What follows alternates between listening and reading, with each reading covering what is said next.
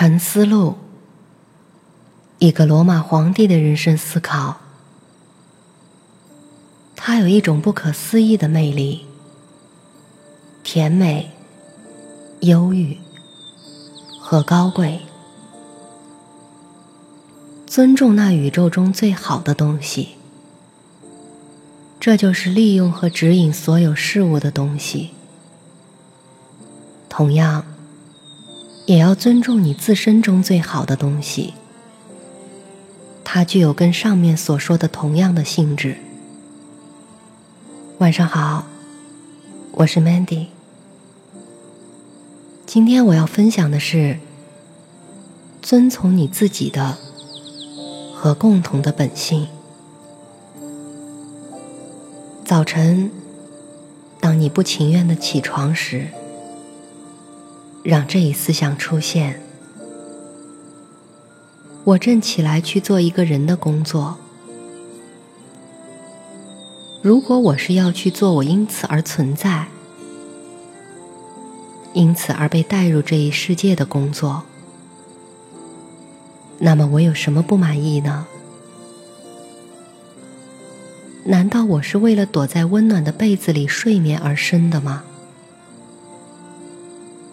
但这是较愉快的。那你的存在是为了获取快乐，而全然不是为了行动和尽力吗？你没有看到小小的植物、小鸟、蚂蚁、蜘蛛、蜜蜂都在一起工作。从而有条不紊的尽他们在宇宙中的职分吗？你不愿做一个人的工作，不赶快做那合乎你本性的事吗？但休息也是必要的，休息是必要的，但自然也为这确定了界限，它为吃喝规定了界限。你还是越过了这些限制，超出了足够的范围，而你的行动却不是这样，在还没有你做你能做的之前，就停止了。所以你不爱你自己，因为如果你爱，你就将爱你的本性及其意志。那些热爱他们各自的记忆的人，都在工作中忙得精疲力尽。他们没有洗浴，没有食物，而你对你的本性的尊重，却甚至还不如杂耍艺人尊重杂耍技艺，舞蹈家尊重舞蹈技艺，聚财者尊重他的金钱。或者虚荣者尊重他小小的光荣，这些人，当他们对一件事怀有一种强烈的爱好时，宁肯不吃不睡，也要完善他们所关心的事情。而在你的眼里，难道有益于社会的行为是讨厌的？竟不值得你劳作吗？这是多么容易啊！抵制和清除一切令人苦恼或不适当的印象，迅速进入完全的宁静，判断每一符合你本性的言行，不要受来自任何人的谴责或话语的影响。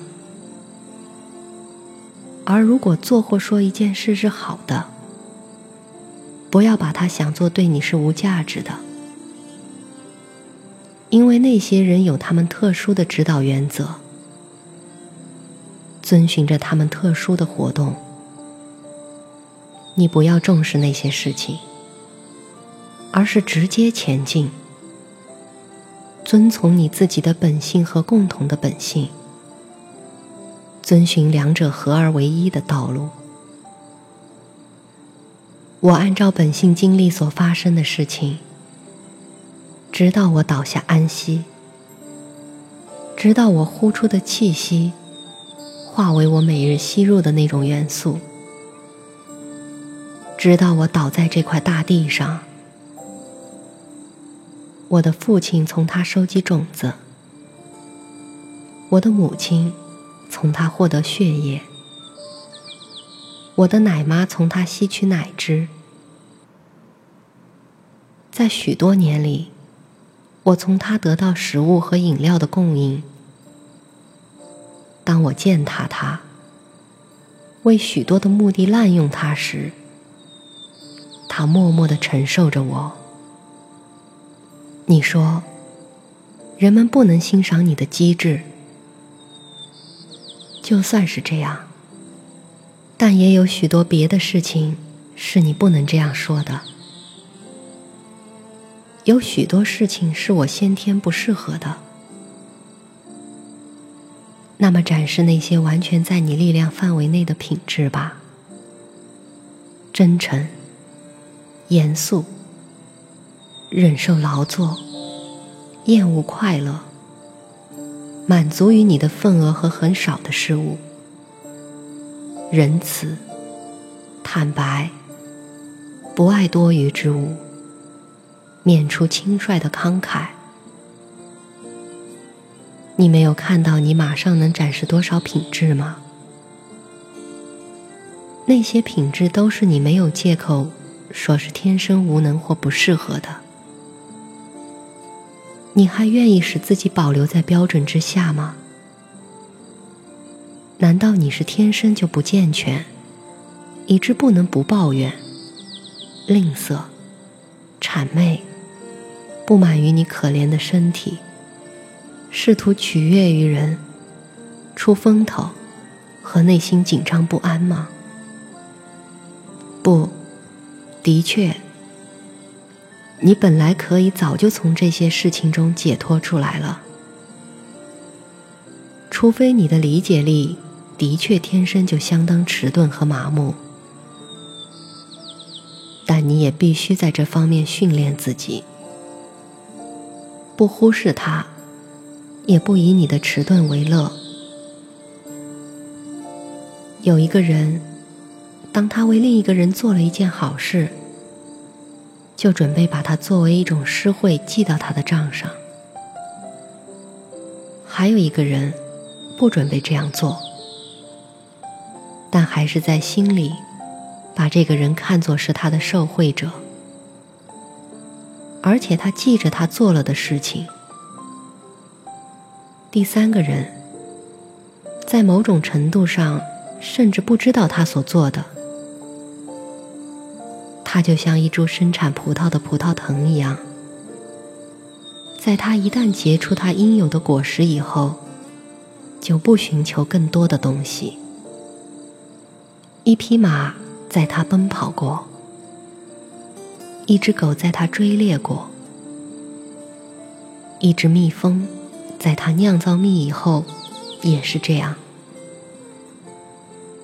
所以，一个人在他做了一件好事之后，也不应要求别人来看，而是继续做另一件好事，正像一株葡萄藤在下一个季节继续结果一样。那么，一个人必须以某种方式如此行动且不注意他吗？是的，但这也是必要的，即观察一个人正在做的事情，因为可以说，察知他正以一种有益社会的方式工作，并的确希望他的社会同伴也察知他是社会动物特征。你说的对，但你并没有理解现在所说的，因为你将成为我前面说过的那些人中的一个，因为甚至他们也因理性的某种展示而误入歧途。但如果你愿意理解现在所说的话的意义，就不要害怕，你将因此忽略任何有益社会的行为。雅典。人中的一个祈祷是：“降雨吧，降雨吧，亲爱的宙斯，使雨降落到雅典人耕过的土地上，降落到平原上。”我们确实不应当祈祷，不然就应以这种简单和高贵的方式祈祷。正像我们一定理解这样的话：艾斯库拉普给这个人开药方，让他练骑马，或洗冷水浴，或赤足走路。同样，我们也一定理解这样的话。宇宙的本性给这个人开药方，让他生病、损折肢体、丧失或别的这类事情，因为在前一种情况里，开药方的意思是这样的：他为这个人开药方，是作为适于获得健康的东西；在后一者情况里，他的意思则是。对每个人发生的事情，都是以某种确定的方式为他确定的，是与他的命运相适应的。因为这就是我们所谓事情对我们合适。正像工匠把石头相互适合的连接起来时，说墙壁上或金字塔里的方块石头合适一样。因为这整个就是一个适合、和谐。正如宇宙之所以成为这样的一个物体，乃是由所有个别的物体构成的。同样，必然性之所以成为这样一个原因，乃是由于所有的实在的个别原因造成。甚至那些完全无知的人。也了解我的意思，因为他们说，他给这样一个人带来这样的事情，那么，就是这件事带给了他，这件事作为药方开给了他，那么，我们就连同艾斯库拉普的药方接受这些事情吧，在他的开方中。当然也有许多并不一致，但由于希望健康，我们都接受了各样事情的完满与成就。这种为共同的本性断定是好的东西，你也把它断定为与你的健康属于同类的吧。要接受每一件发生的事情，即使它看来不一致。因为它导致宇宙的健康，与宙斯的成功和幸福。因为宙斯带给任何人的，如果不是对整体有用，就不会带给他了。不论是什么东西，他的本性都不会引起任何与他所支配的东西不相合的事情。因此。你有两个理由应该满足于对你发生的事情。第一，因为它是为你而做的，是给你开的药方，并且在某种程度上，对你的关联是源于与你的命运交织在一起的那些最古老的原因。第二，因为即使那个别的降临于每个人的。对于支配宇宙的力量来说，也是一种幸福和完满的原因，甚至于就是它继续存在的原因。如果你从各个部分或各个原因的连结与继续中间打断任何事情，整体的完整就被破坏了。而当你不满意，并且以某种方式，企图消灭什么事物时，你却是力所能及的把它打断了。如果你根据正确的原则没有做成一切事时，不要厌恶，不要沮丧，也不要不满，而是在你失败时又再回去从头做起。只要你所做的较大部分事情符合于人的本性，就满足了。热爱你所回到的家园，但不要回到哲学，仿佛他是一个主人，而是行动的，仿佛那些眼疼的人，用一点海绵和蛋清，或者像另一个人用一块膏药，或用水净洗一样。因为这样，你将不再遵守理性方面失败，你将在他那里得到安宁。记住，哲学仅要求你的本性所要求的事情，而你却有那不符合本性的别的什么东西。你可能反对说：“为什么那件事比你正做的这件事使人愉悦呢？”但这不正是因为快乐在欺骗我们吗？在考虑是否慷慨、自由、朴素、镇静、虔诚，不更令人愉悦？当你想到那依赖于理解和认知能力的一切事物的有保障和幸福的过程，有什么比智慧本身更令人愉悦呢？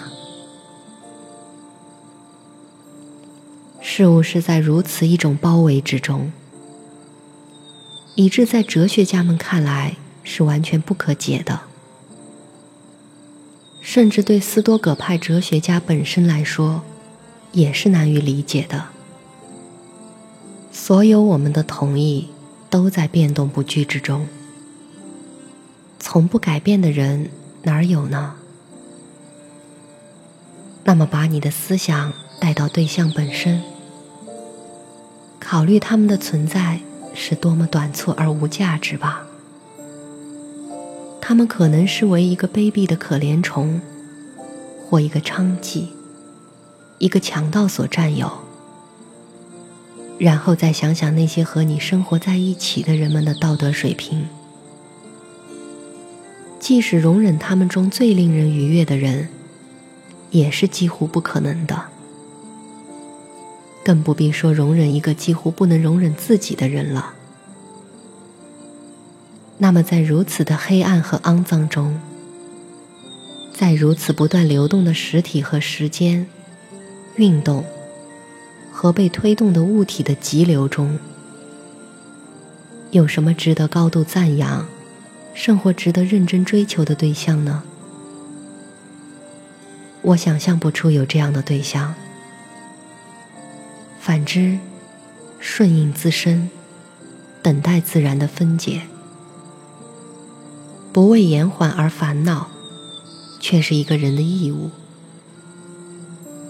但仅仅使你在这些原则中得到安宁吧。一是对我发生的一切事情，都是符合宇宙的本性的；二是绝不违反我身外和身内的神而行动。是在我的力量范围之内，因为没有人将迫使我违反。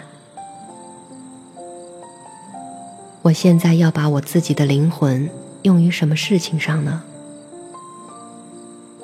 在任何场合，我都必须问自己这个问题：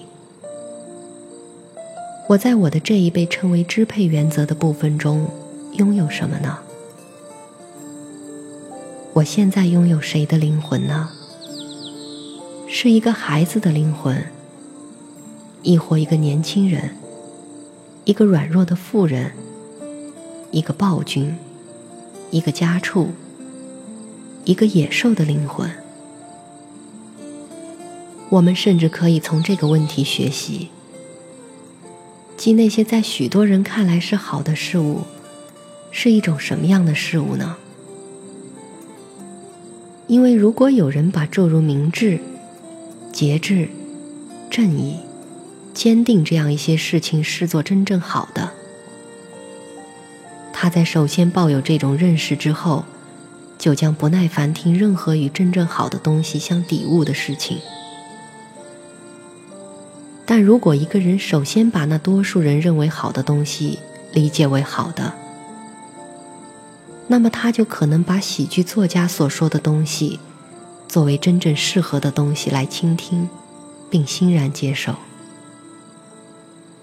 这样，甚至多数人也觉出这差别。因为如果不是这样，当我们听到有关财富、有关促进奢侈和民生的手段的巧妙和机智的说法时，就不会觉得刺耳，也不会从一开始就加以拒绝了。那么，接着问问我们自己。你是否重视这些事物？是否认为他们是好的？是否在心里抱有对他们的既定看法之后，喜剧作家的话还可以恰当的应用于他们？那占有他们的人，由于纯粹的富足，却没有办法使自己得到安宁。我是由形式和质料组成的。他们都不会消失为非存在，正像他们都不可能由非存在变为存在一样。那么，我的每一部分就都将被变化带回到宇宙的某一部分，并将再变为宇宙的另一部分，如此永远生生不息。我也是通过这样一种变化的结果而存在。那些生我的人也是如此，可以按另一方向永远追溯下去，因为没有什么使我不这样说。即使宇宙是根据无数变革的时代所管理的，理智和推理艺术对于他们自身和自身的工作是一种自足的力量。他们是从一个属于他们自己的第一原则启动的，他们开辟他们的道路，直到那规定给他们的终点。这就是为什么这种活动被称为正确活动的原因。这个词表示他们是沿着正确的道路行进的。这些事物绝不应当被称为是一个人的东西，他们不属于一个作为人的人，他们不需要人，人的本性也不允诺产生他们，他们也不是人的本性达到其目的的手段，因而人的目的并不在这些事物之中。那有助于达到这一目的的东西，也不在这些事物之中。帮助对准这一目的的东西，就是那好的东西。此外，如果这些事情中有什么的确属于人，一个人轻视和反对他们，就是不对的。那表现出他不想要这些事情的人。也就不值得赞扬。如果这些事物的确是好的，那么不介入他们的人，也就不是好的。但是现在，一个人使自己丧失这些事物或类似事物越多，甚至他被剥夺这些事物，他倒越能耐心的忍受着损失，并在同样的程度上。是一个更好的人。你惯常的思想要像这样，你心灵的品格也要是这样，因为灵魂是由思想来染色的。那么，用一系列这样的思想来染你的灵魂，例如，在一个人能够生存的地方。他也能在那里生活的很好。他必须住在一个宫殿里吗？那好，他在一个宫殿中也能生活的很好。在考虑每一事物，无论是为了什么目的构成的，它的构成都是为着这一目的的，它都被带往这一目的。它的目的是朝着它被带往的方向的，在那目的所在的地方，也存在着每一事物的利益和善。那么，理性动物的善就在于社会，因为我们是为社会而造的。这已在前面说明过了。低等的东西是为高等的东西存在的。这不是很明白吗？